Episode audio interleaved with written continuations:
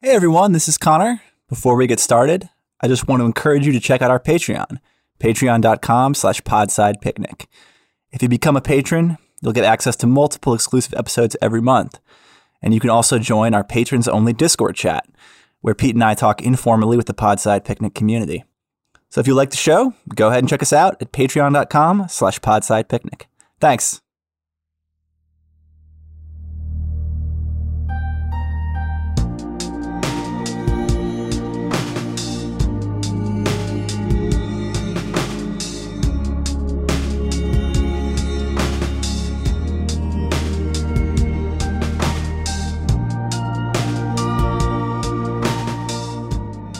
Hi, everybody. Uh, welcome back to Podside.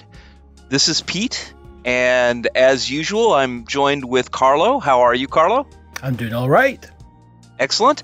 And uh, we are joined today by Kevin Andrew Murphy, who, uh, well, we're gonna we're gonna talk a lot about what he worked on, but it includes uh, the Wild Card series.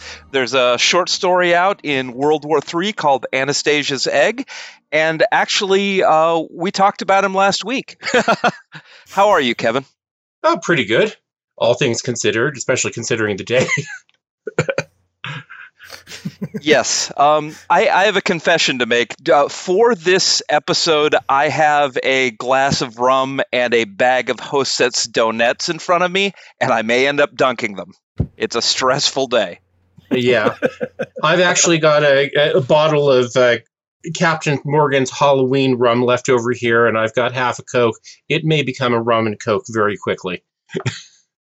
okay, oh. you're very welcome to on this show. Absolutely. and yes. we end up saying this on just about every episode, but let me upfront it with you. Profanity is fine. Excellent. Of course, I, that's the, not profanity, but I, I tend to pepper in profanity um, as needed per the character or my own feelings. Perfect. Okay, so Kevin, we first encountered your work. Well, I was going to say it was House of Secrets with an earlier episode, but that's not true, is it? Carlo, we covered something of Kevin's earlier, didn't we? Yeah, we uh, we talked a little bit about what had shown up in the uh, Mage uh, storyteller game uh, anthology called Truth Until Paradox. And I believe, uh, Kevin, you had co-written these as well with uh, James A. Moore, the um, the Penny Dreadful story, uh, Silver Nutmeg, Golden Pear, and Grim Reminders. And finding out what which part is which is Penny's viewpoint is all written by me. Grim's viewpoint is all written by uh, Jim. And so most of Silver Nutmeg Golden Pear is mine, except for the Grim interlude, and then vice versa with Grim Reminders. Oh, interesting. Uh, I was gonna, I, I was gonna wonder about that, but thanks for offering that up front.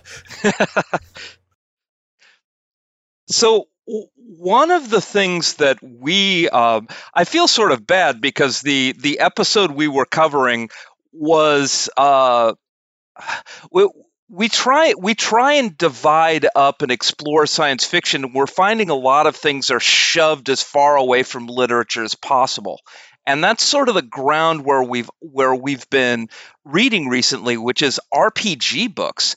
And that seems to be like a really rich area of your work. You seem seem to be working very closely with that. Like even even the Wild Cards was originally based on a superheroes game. So I, I guess my dumb question that I'm taking a long time to get to is how did you get started in writing? Was it related to RPGs? Um, well, pretty much I've always been writing. I, you know, started out writing a novel in high school that quickly turned into a trilogy. And while I haven't published it, it was, it was called A Formula for Chaos. I have published stories set in that world and always mean to go back to it. But that I was also doing role playing games at the same time and managed to get myself the gig to write the second Wild Cards game book for George R. R. Martin. And then he invited me into the entire Wild Cards consortium. And I was bench warming for, you know, a couple of books, but then I got a chance to write uh, my character Cameo and Will Wisp in uh, Card Sharks, and that was like my first professional sale. I, I had a few with semi-pro zines before then, but I pretty much was, you know, selling things around different places all at the same time, you know, rattling every door and seeing which one opened. Now, as you were mentioning with with literature, I tend to have a lot more literary bent than most people would think with an RPG writer, but you know, I was a graduate student in, you know, professional writing at USC and I have read all of my folklore and literature, so it's like going, "Hmm, Virginia Woolf did this. I'll do it too. Okay, this works." That's pretty much my my rule of writing. Well, that makes sense, and actually, that that's a good tie into one of the uh, things we're talking about today, which is Anastasia's egg. Um, there's a lot of rich, I don't know what you call it, mythic fodder here. Um, eh, could could you talk about uh, where this story came from? Because I, I was pretty fascinated by it. Well, the story there, um, the editor, uh, Sean, Patrick Hazlett, we'd uh, made uh, friends at the uh, World Science Fiction Convention in Kansas City, and we were talking, and he basically had his Weird War Three anthology, and I had actually previously written a Weird War One story uh, for Wendigo Tales, which was called No Man's Land and that was you know dealing with you know victorian spiritualism and you know german occultism and all of the rest of the stuff plus photographing fairies and world war one at the same time. And so i, I knew all of that stuff. This one I, I decided anastasia's egg is actually much more comedic um, but i'm doing a cold war story but i'm doing it with the characters from Russian mythology, and it. I'll I'll spoil very slightly in that you it, it comes up very quickly that we've got Vasilisa the Wise the, slash the Beautiful, who is there suddenly having a Cold War meeting with Koschei the Deathless, and really it's their old horrible relationship that goes back centuries, um, mixed in with the Cold War and all sorts of magic and last, lost uh, lost items and treasures, and of course Anastasia's egg, which is a Fabergé egg. I wanted to point out because uh, uh, when I read this, I was remembering back to Silver Nutmeg Golden Pear, and you have sort of a similar. I, I don't remember it being a Fabergé egg, but it's definitely a, an egg-like uh, artifact. Is this something that you like a uh, one of these like like tiny things that you like to uh, Easter eggs, if you will, that you like to insert into your stories? Oh, Easter eggs. Yeah, that's actually Silver Nutmeg Golden Pear. It's uh, the golden pear of Böttger the alchemist, um, who's you know the guy who founded the Meissen porcelain factory. But yeah, I I love going into all of these little weird tidbits of history and alchemy. I mean, I ended up in high school i did a you know speech and debate tournament thing on alchemy and i researched it so damned much that later on i was called in by hollywood to consult on the ancient mysteries of um, of alchemy for the ancient mysteries program. So it's like I, I know a ton of alchemy and it really goes through all of western hermeticism and magic and jewelry making and lost jewels and everything. So it's all just linked in together. And you fall down that rabbit hole and you find lots of fun stuff to use in all the stories. Lots of connections I'm seeing. Mm-hmm. Yeah.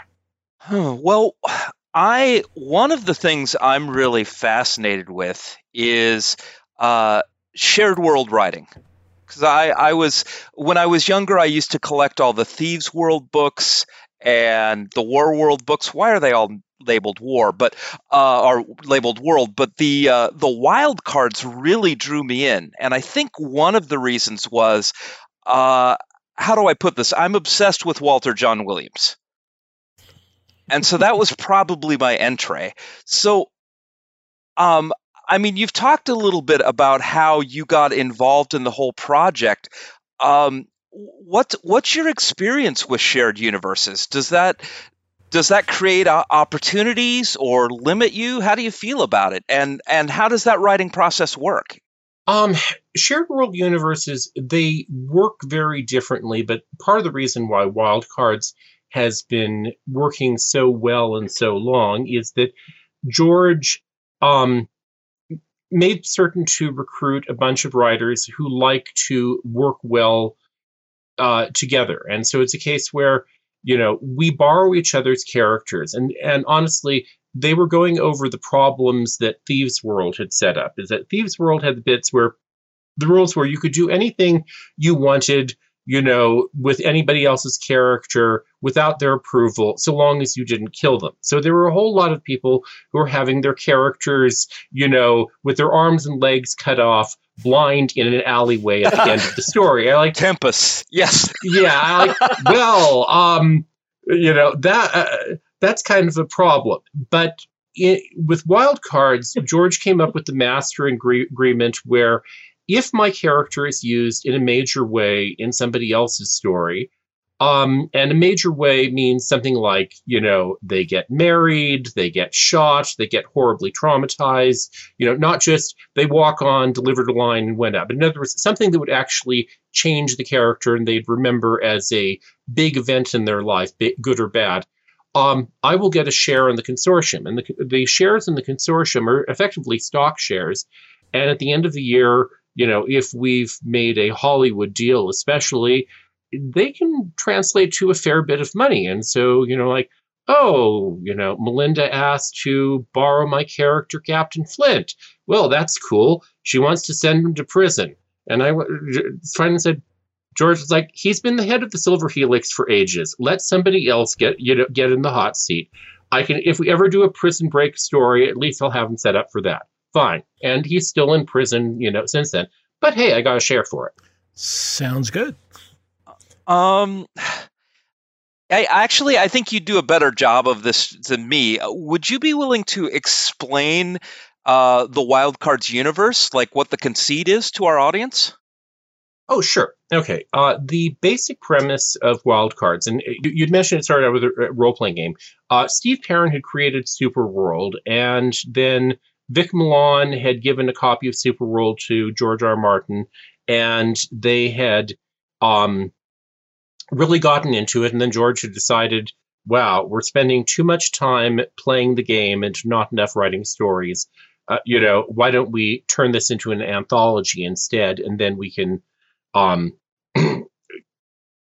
actually, you know, make some money at this. And so George and Melinda came up with the central conceit of the wildcards universe. And the, the central conceit is there is a virus which was created by the Takisians. And the Takisians called this the enhancer virus, and it was supposed to enhance your psychic powers. And the Takisians were a bunch of Psi lords who had been, you know, doing selective breedings over centuries so people could get, you know, cool mental superpowers.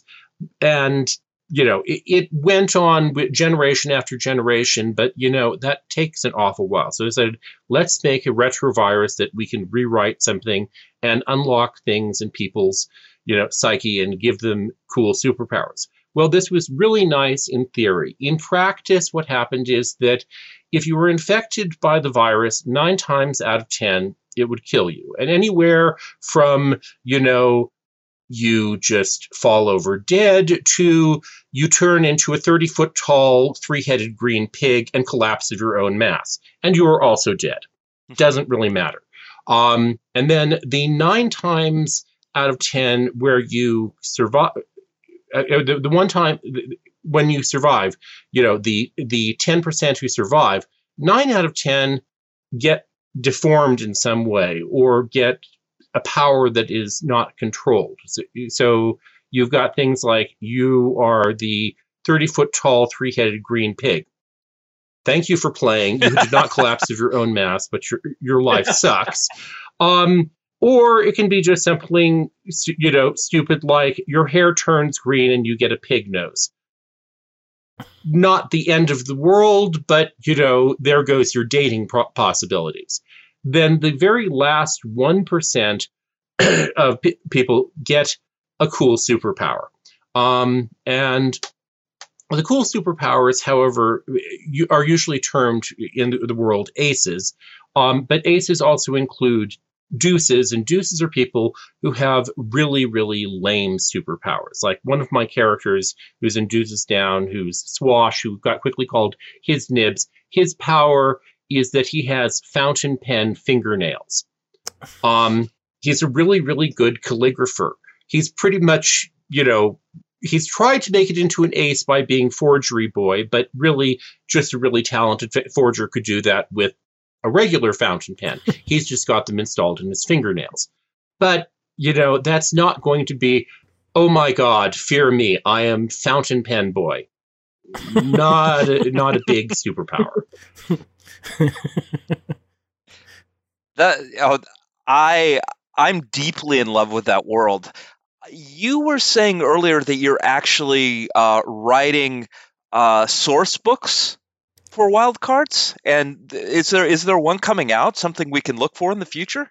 Okay, well, the the source books for wildcards. Uh, first, there was the the GURPS adaptation, and uh, John John Joseph Miller did the first GURPS book, and then I did one called Aces Abroad, based on the Aces Abroad uh, novel. But I went completely, you know, off script for for that. Though roundabout uh, when George we, we had it reissued, uh, George brought in three of my characters from my game thing, uh, game book, and they became canon immigrants and got added back into the original plot line because I got to write a story with his character Troll. But in any case, so there were a couple of GURPS adventures, and that was back in uh, the late 80s, early 90s.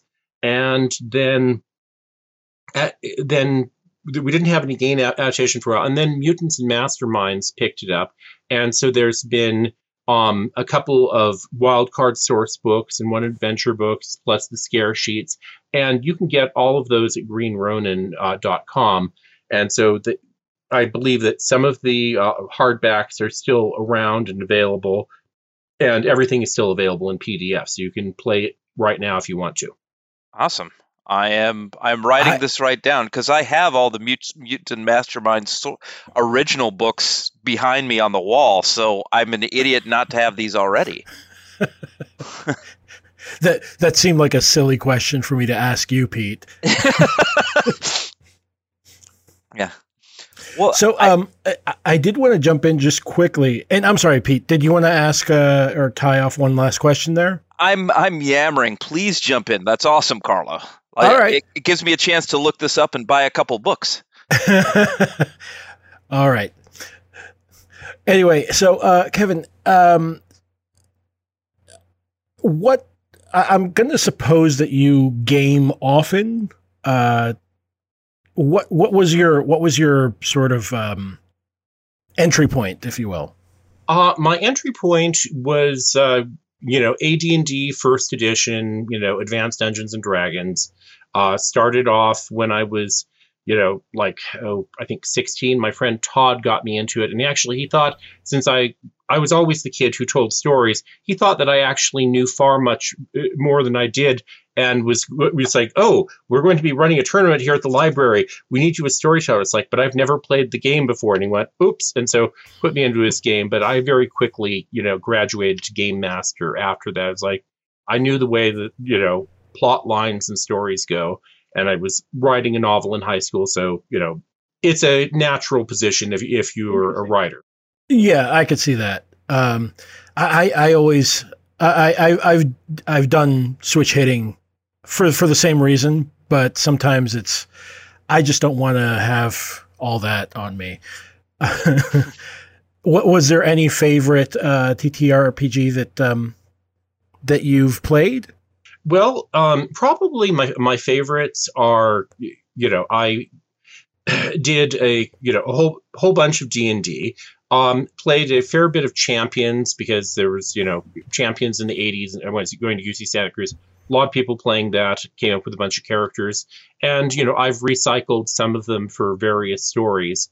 Um, did one with my character, the Magister. I did that as another one for Wendigo Tales for um, it, it's called the the story is called the Tablets of Destiny, but he was actually one of my old champions characters. Hmm. And then I got when I was in graduate school, uh, Stewart Wieck and I were both writing for Talislanta at the time, and then he started up White Wolf uh, at the time. First, it was started as White Wolf magazine. I wrote some articles for him, and then you know.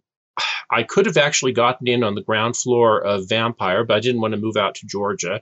Um, and but then later on, they did Mage, and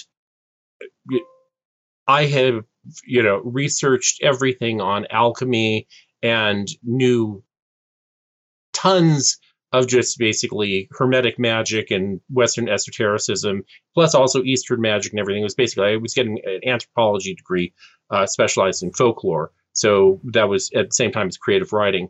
So mm-hmm. I knew how knew all of that, and I just sort of said, okay, you need me to do the second um, edition of Mage, and I was hired in as the guy to basically take the nine spheres of magic for Mage and completely revamp them and put in a lot more hermeticism because it was honestly Mage was great from the technocracy and it didn't um, however reflect most of the magical traditions. And so you know we you know hashed out a number of things and I also new game you know game mechanic stuff and I think we won the Origins Award for the best game that year, so must have done something right.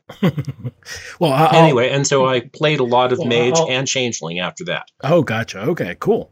Uh, I, I that Changeling is the one that I sort of didn't uh, get into, uh, but it sounded really cool. Um, but at the same time, I'm I'm seeing that. Uh, well, was uh, House of Secrets, did you write that with uh, Jim Moore before Mage, or or was that already when you were with White Wolf?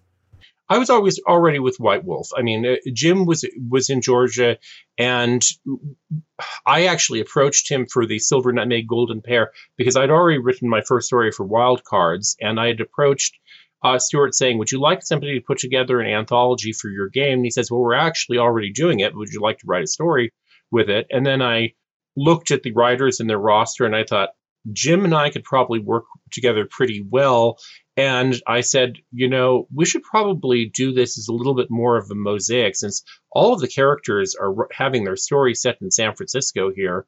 It's really kind of odd with that with that few mages in a city, none of them knowing each other. And so that's where uh, Penny and Grim ended up getting together because you've got, you know, the girl who steals things who needs a fence, plus the guy who's running a magic shop. So it works perfectly well. Yeah. Yeah. And, and if I, you just nudged a memory out because the, the uh, the entire anthology is based around like there's off in the distance there's an event which is another like a, another big big earthquake is probably building up and there I think that they're wondering if that's sort of like some sort of magical occurrence or something like that, if I'm remembering correctly, right? Yeah. Um, actually, what ha- happened there is that we were told that we needed to have characters with red eyes, with one red eye, which was supposed to go with the red star and various other things. And it, later on, that plot line got completely dropped by the wayside because they'd gotten the television deal, and the television deal decided to set things up in San Francisco. And so suddenly San Francisco became off limits um, to any further um, White Wolf stuff because they were tr- keeping it as the television playground. Hmm. So the the mystery of everybody with the red eye, well, I I seeded the mystery and it never got solved. That's awesome. Well, who was it? I was just uh, I was just taking like a class the other day. I don't remember if it was uh, uh, Janet Yolen who said that always include like a a mystery that's not resolved. I guess you you fulfilled that one. Yeah, well, actually, the unresolved mystery is that uh, it, it's over a golden pear.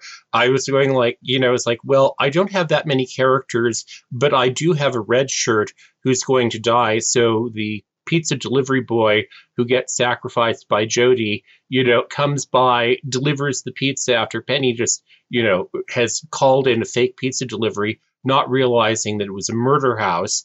She's feeling very guilty about it, but she's also going, it's like, why the hell did he have a red eye? You know, it's like, but she's been seeing weird omens and everything all over the place. It's just sort of like going like, okay, file this down to investigate later. I don't know what the hell's going on, but I'll figure it out eventually.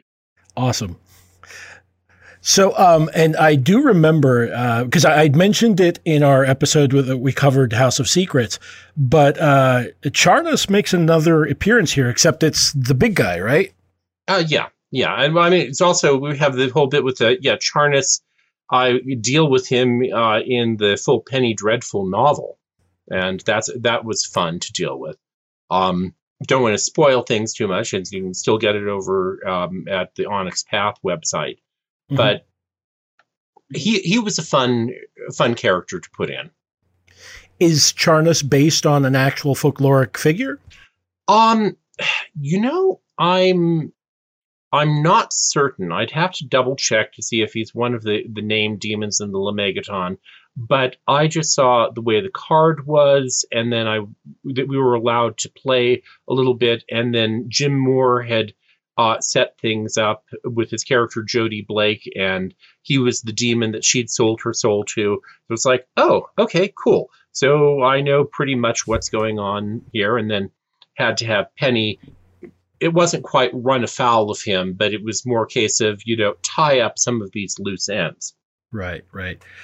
So, um, and then can you talk a little bit about your process in writing House of Secrets? Uh, at, I know that you you I don't know if you listened to the full episode, but we we actually enjoyed that one quite a bit. Uh, did you want to talk a little bit about that? I mean, especially uh, the. I was just going to say, especially because it's such a such an odd thing to have it based not on the actual uh, tabletop RPG, but on the card game based off of the RPG. Yeah. Well, it, what happened is that you know, so Jim and I had gotten gotten the deal, and w- believe it or not, we had the crazy bit of they really, really needed the the story really quick to tie in with the card game, and since Jim and I are pretty quick and we work well together, um, Stewart said, you know, he thought that we could write it faster together than any two authors separately. It's like, oh, that's not how it works. But, you know, honestly, I wanted to get a novel contract. So I said, yes, yes, of course. And so over the, the course of one December, uh, Jim and I, you know, ran up our telephone bills and we're going back and forth. And the way that we started ev- everything out is that, well, we've got, you know, all the vampire clans. And so, you know, I said, you know, first let's do a, a peremptory challenge where what clans do we not want to see you know, and I said, please, I do not want to deal with anything Nosferatu. Please don't pick Nosferatu for your protagonist because I really can't stand using them. And Jim said, fine, done. Um, I'm picking Toreador as the don't pick them because I can't stand them. And so I went, okay, that's fine. And then we both said, you know, it's like I wanted to do Tremere because I knew magic, and Jim wanted to do Ventrue. And I thought, hmm, the Tremere versus the Ventrue. This actually is a interesting conflict because it's not one that you usually see. Um, you know, though sometimes you do see it for like high level power struggles, but it certainly worked really well with the mystery. And I came up with the idea of the House of Secrets because I lived in San Jose and we have the Winchester Mystery House there. So um, I I used you know Sarah Winchester and then uh, Marie Pleasant, who was also she was listed as Mammy Pleasant back you know back in the day, which you know I will admit if if I had 2020 hindsights for everything, I would have changed it to Marie Catherine Pleasant. But since what she you know, what she was publicly, and you know, I turned her into a vampire, I don't know if she would have kept up with the times. Mm-hmm. Absolutely. No, I mean, yeah, it makes sense, and and we we uh, we do uh, have caveats for like you know obviously you know we we can't possibly you know see into the future and and see what the changes are going to be. But uh but overall you know yeah I, I agree with you. If if if I had the same situation I'd be like eh, well you know I would I might have changed it but I don't know. Well and I, I mean uh, quite honestly the given everything, I think the world of darkness and your writing in particular is uh, had some foresight. Like it, it's it's a lot more accepting of of trans issues than any other RPG I can name. Um, and I don't know. It, it just I, I think it's it's really easy for us to sit here, you know, uh, decades later and talk about how the world has changed. So it, I'm totally with you there. Yeah, I mean, I, I put you know trans characters into um, you know in, into House of Secrets, and actually interesting story there. Uh, spinning back to um, to Thieves World.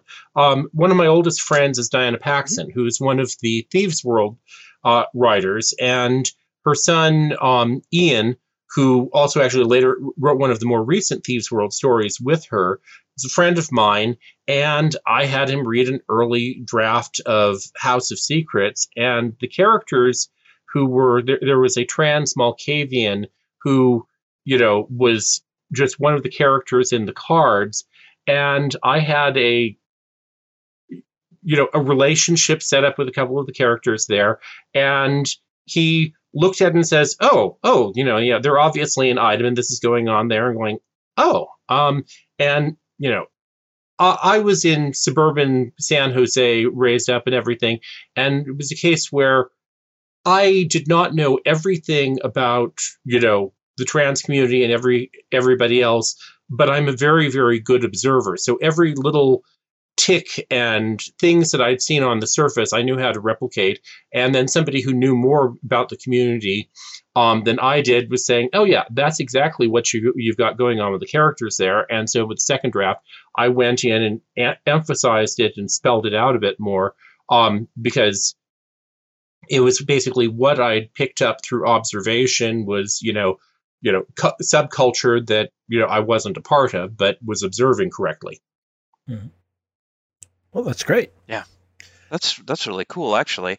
I um I, I, I want to push in a different direction if that's okay with everyone. Uh, we've we've talked a little bit about how you st- started writing and and how you ended up in all the places you've ended up here. Um, are there authors that you regard as a particular influence on you? Or is there are there writers that resonate and might have informed your writing in some way? Well, actually, believe it or not, it was sort of a a very ra- the the round bit about is that the biggest influence on my my writing. Uh, style wise was Joan Aiken, who I absolutely adored and read all of her books, and I really, really liked. Um, and later on, I found after having, you know, read everything Joan Aiken, I found that Joan Aiken was actually a huge Jane Austen uh, fan and scholar. And that was who influenced her. So when in college, I suddenly was reading Jane Austen, I was going like, damn it, she used my favorite sentence pattern again. Eh, but then again, you know, reading a lot like Jane Austen, there are certainly worse things to happen with your writing. yes. It, that's hard to object to, yeah.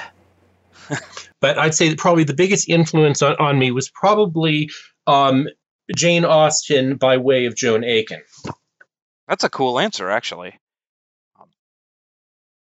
So, um, what what is how do I put this? Uh, let's let's take somebody like me who was into like the wild card series, for example, and um, then you know got too involved in the job and looked around, and it's like 20 years later how do I plug into the new cycle of books? Where would you recommend I start? Um, well, I think that one of the easiest things is um, just to go to the web stories on tor.com because there's a lot of f- stories there that you can go ahead and pick things up. And those are just meant to be standalone stories in the universe that aren't a big portion of the chronology. So you'll find a lot of lot of good introductions there. Um, and those are actually going to uh, be collected into a volume called uh, Full House at some point. Um, and I d- don't know whether I sh- should have mentioned that, but I think it's a case where you know every, everybody uh, know, knows about you know Tor is collecting stories at certain points. So that will be coming out at some point, but you can, you know, read everything for free or just get it, um, you know, on various web stores, you know, if you want to pay 99 cents to have, have a download of it.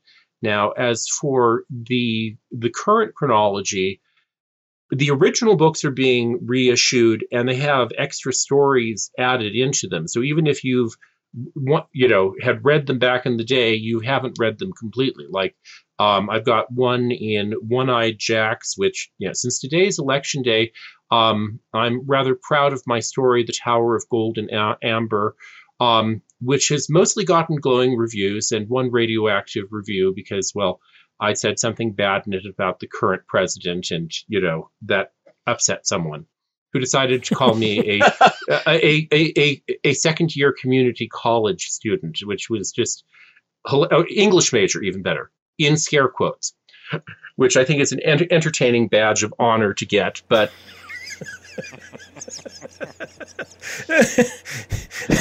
I'm just, for whatever reason, I'm just imagining it like uh, Doctor Evil, English major.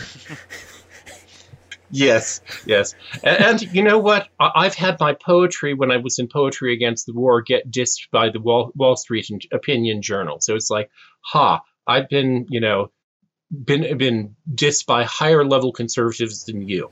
Okay, um, that's actually a, another sideline haven't got into is that I I'm a formal poet and I've in a number of you know fairly fairly up there anthologies and you know light light quarterly and and you know you'll you'll find my stuff around which is sort of just an odd sidelight from uh from gaming. But then again, the first stuff I was doing for Talislanta, I was putting poetry into the stories um, because I write poetry, and you know, if if you can do it, do it. Yeah, makes sense. Yeah. So, um, I I wouldn't call myself a, a Kevin Andrew Murphy scholar, but um, over the past couple of weeks, I've I've read a few of your books and a few of your short stories, and one thing really pops out to me, and that is geography. Like, you really seem to like your characters to go places, and they're usually cityscapes and they're all over the world.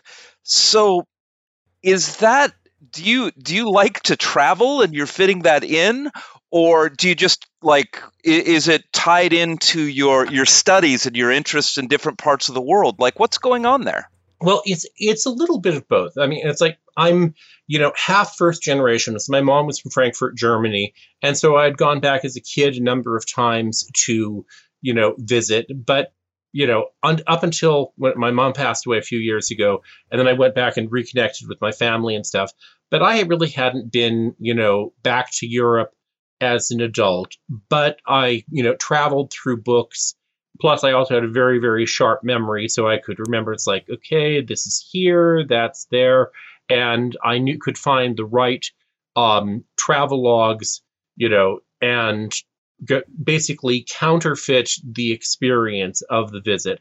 Plus i had done a lot of traveling around the west coast um, just for conventions and visiting family so you know i as as Californian born and raised, you know, traveling the entire state is more impressive than it is if you're in a smaller state with less stuff stuff in it. Sure. Um. So, yeah. So that that's that's part of it, but also. Um, stories are very much tied into place, and if you know if you know how to do your research, you can sometimes counterfeit it well enough that somebody who grew up there will suddenly fill in the gaps, you know, with their own experience, you know, if you put in the right touchstones of memory. Hmm. Yeah, I, I could see that. Um, I mean, I, I, I write a, a, a bit myself, and I've, I don't know if you've done this, but I have started com- uh, compiling like a tiny mental scrapbook of tiny little facts that I would not have expected in certain areas of the world. So you know, we went, we traveled to San Diego, and I had no, I was not expecting to see parrots everywhere. So I, am just sort of holding that in the back of my brain some t- for some day that I write a story set in San Diego. Yeah, what I remember about San Diego is microbreweries and dogs everywhere, but I was mostly in Ocean Beach. well, well, yeah, we we stayed in Ocean Beach too, but yeah, it was full of like it was a weird war between the crows and the parrots. Mm-hmm. Yeah, um, two different types of talking birds. Yeah, I, I, love San Diego. My father lived there for years, and I, I was down to visit it regularly. Hmm, interesting. Which is kind of odd. Is like I don't think I've set many stories there, but you know, I, I certainly do know San Diego. Hmm. Well, you know, it, it might be one of those things that uh, it might pop up later, but uh, yeah, sometimes uh, I don't know about you, but sometimes because a place is so well known, it sort of doesn't seem that important to me yeah. well, what, until it is. What's crazy is the number of authors that I associate with that area because we've got like Barbara Hambly and uh, um, oh uh, oh, I cannot lose his name, Alan Dean Foster. Like, there's a lot of writers from the 80s and 90s that are like, I always walk into a coffee shop or a bar there and I start looking around and trying to remember the, the pictures from book jackets, you know?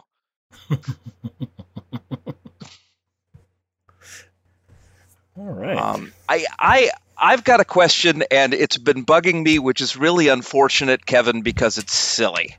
Um, in House of Secrets, very early on, there is a Toreador named Carlo Rodriguez, which sort of leaped out at us.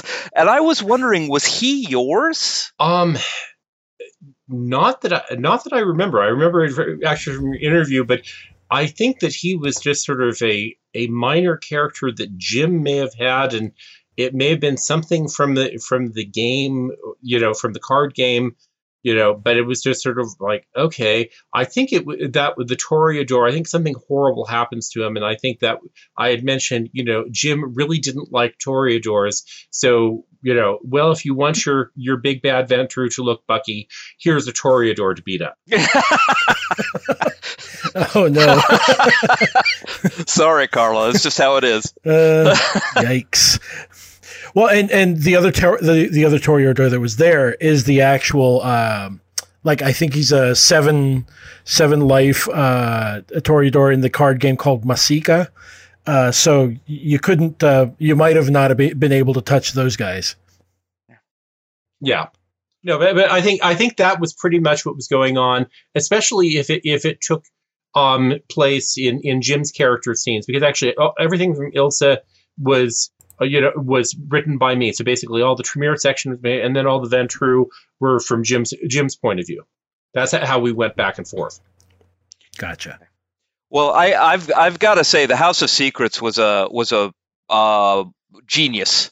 I mean, I I love the idea of I I don't even know what you call it a, a mystic uh, persistent world TARDIS that that that bloodline could go to. I'm still grinning about it. It's just such a great idea.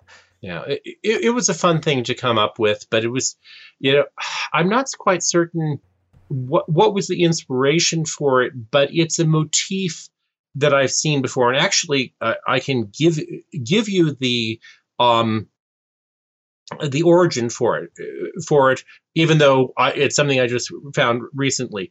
Um, probably saw the sci-fi show that was out a few years ago that was like a stealth pilot that went nowhere called the lost room where there was basically the room that had oh. disappeared from a motel but the lost room um, is a short story by Fitz James O'Brien, who was a Weird Tales uh, science fiction writer before the Civil War who was um, pu- publishing in uh, some. In, actually, was I think it was uh, I think it was, it was Harper's Bazaar, which was actually publishing weird science fiction stories back then.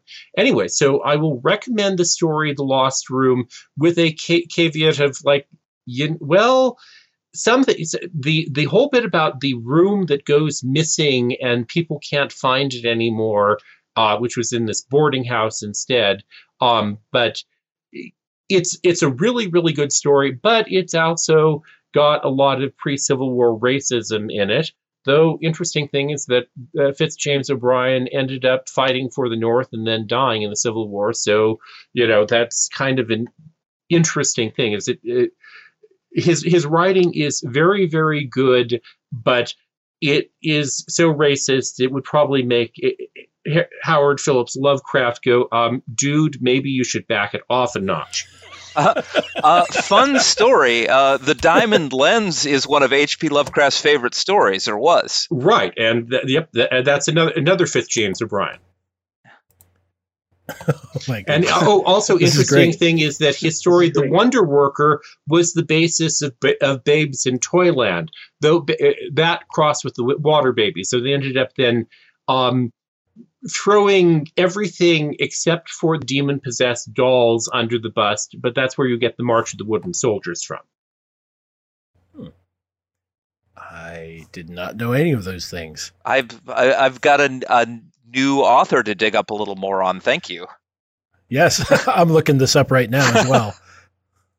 but but any case is that you know while I think I came up with the um, the House of Secrets on my own, or sort of like uh, the Doom Patrol has Danny the Street, which does the same sort of thing of appearing and disappearing, though that that's actually sentient.